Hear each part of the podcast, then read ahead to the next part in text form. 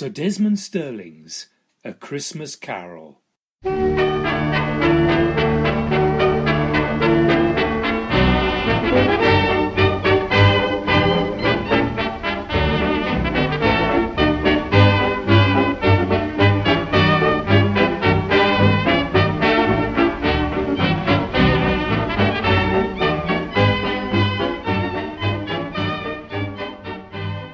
Ah, Christmas Eve, the most magical night of the year, when the little ones lie awake in their cots, awaiting the sound of hoofbeats on the roof, when parents wait for the little bastards to go to sleep so they can fill their stockings, then either get back on the whiskey, or if they're really lucky, get their annual chance to empty a different sack.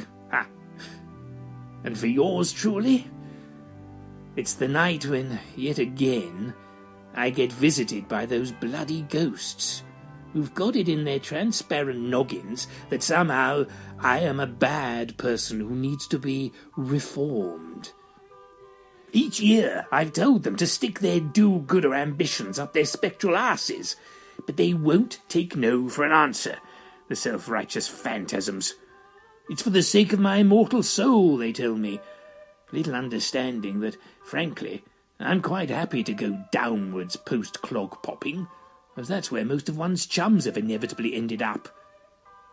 So if these ghostly pests won't take the hint and bugger off and haunt someone more deserving of their supernatural condescension, for example that sanctimonious cove who presents stars on Sunday, or the Chancellor of the bloody Exchequer, then what can one do except enjoy their visits? Therefore, before midnight, I get suitably blotto. Not so much that I'm oblivious to it all, or worse, throwing up on passers-by when flying through the air back to my school days. Just enough to relax and enjoy flinging insults at various persons from one's past, whom one wasn't able to sufficiently abuse at the time. Phantom number one is the ghost of Christmas past, an utter weed, wearing what appears to be his wife's nightie, although I would be very surprised if there's ever been a wife, if you get my meaning. In fact, I'm convinced that, in life, I once saw him dressing the rear windows in damages. You'd think he'd suffered enough, never mind having to spend the afterlife trawling the earth and patronising innocent coves who don't deserve annual Yuletide admonishment. First stop is a visit to my time at my alma mater, Scar-Hell-Death Hall. This is always irksome, as history has been blatantly rewritten to make it look as though I was a complete wet who was roundly bullied. As if! I can categorically state it was yours truly doing the bullying, holding the heads of new bugs down the lavatory and flushing. That never happened to me. I can assure you categorically of that. Oh, no, not at all. The very thought. Then along comes the ghost of Christmas present, a jovial chap with an unnecessary beard and quite a gut on him. He's usually borderline legless, judging by his incessant laughter, the way his robe falls open revealing his sagging pectorals, and frankly his breath. In other circumstances he and I could be rather good chums, as he obviously likes a good time and a dram or two.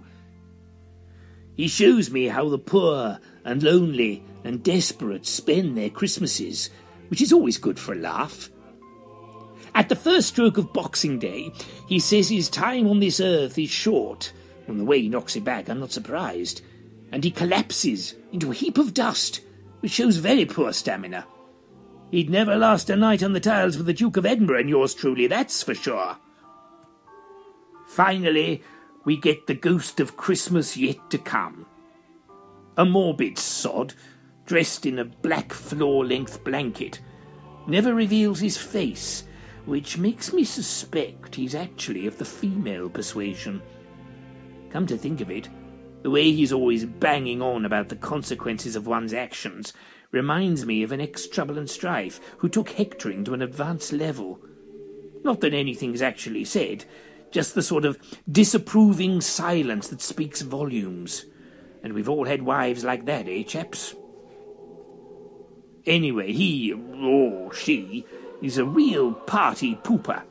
the sort who spoils a shindig with excessive tut-tutting and warnings about imminent hangovers, instead of getting legless with the rest of us and to hell with the aftermath.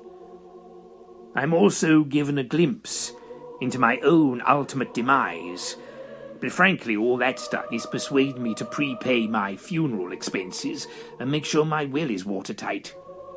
By this time in the night, I'm frankly pooped, and, fun as all the visions of misery I've enjoyed have been, I would rather be back in my bed with a hot toddy, or indeed a hot totty, if Father Christmas has been particularly generous.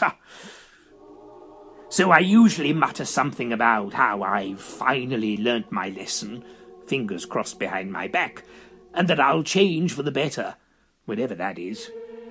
This seems to appease the phantasmagorical nuisance, and next thing I know, I'm back in my bedroom, one leg wrapped around the bedstead, pyjamas sopping wet, and a slipper missing. But frankly, that's how I wake up most mornings. And the lesson I've learnt? The ghosts are nothing to be scared of, that the poor are absolutely frightful, and that my life has been a litany of debauchery and shameful behaviour. And I don't regret a minute of it. Merry Christmas!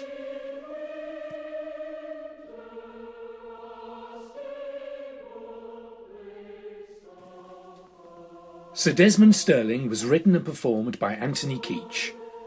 For more of Sir Desmond's adventures, please go to sir desmond stirling dot wordpress dot com.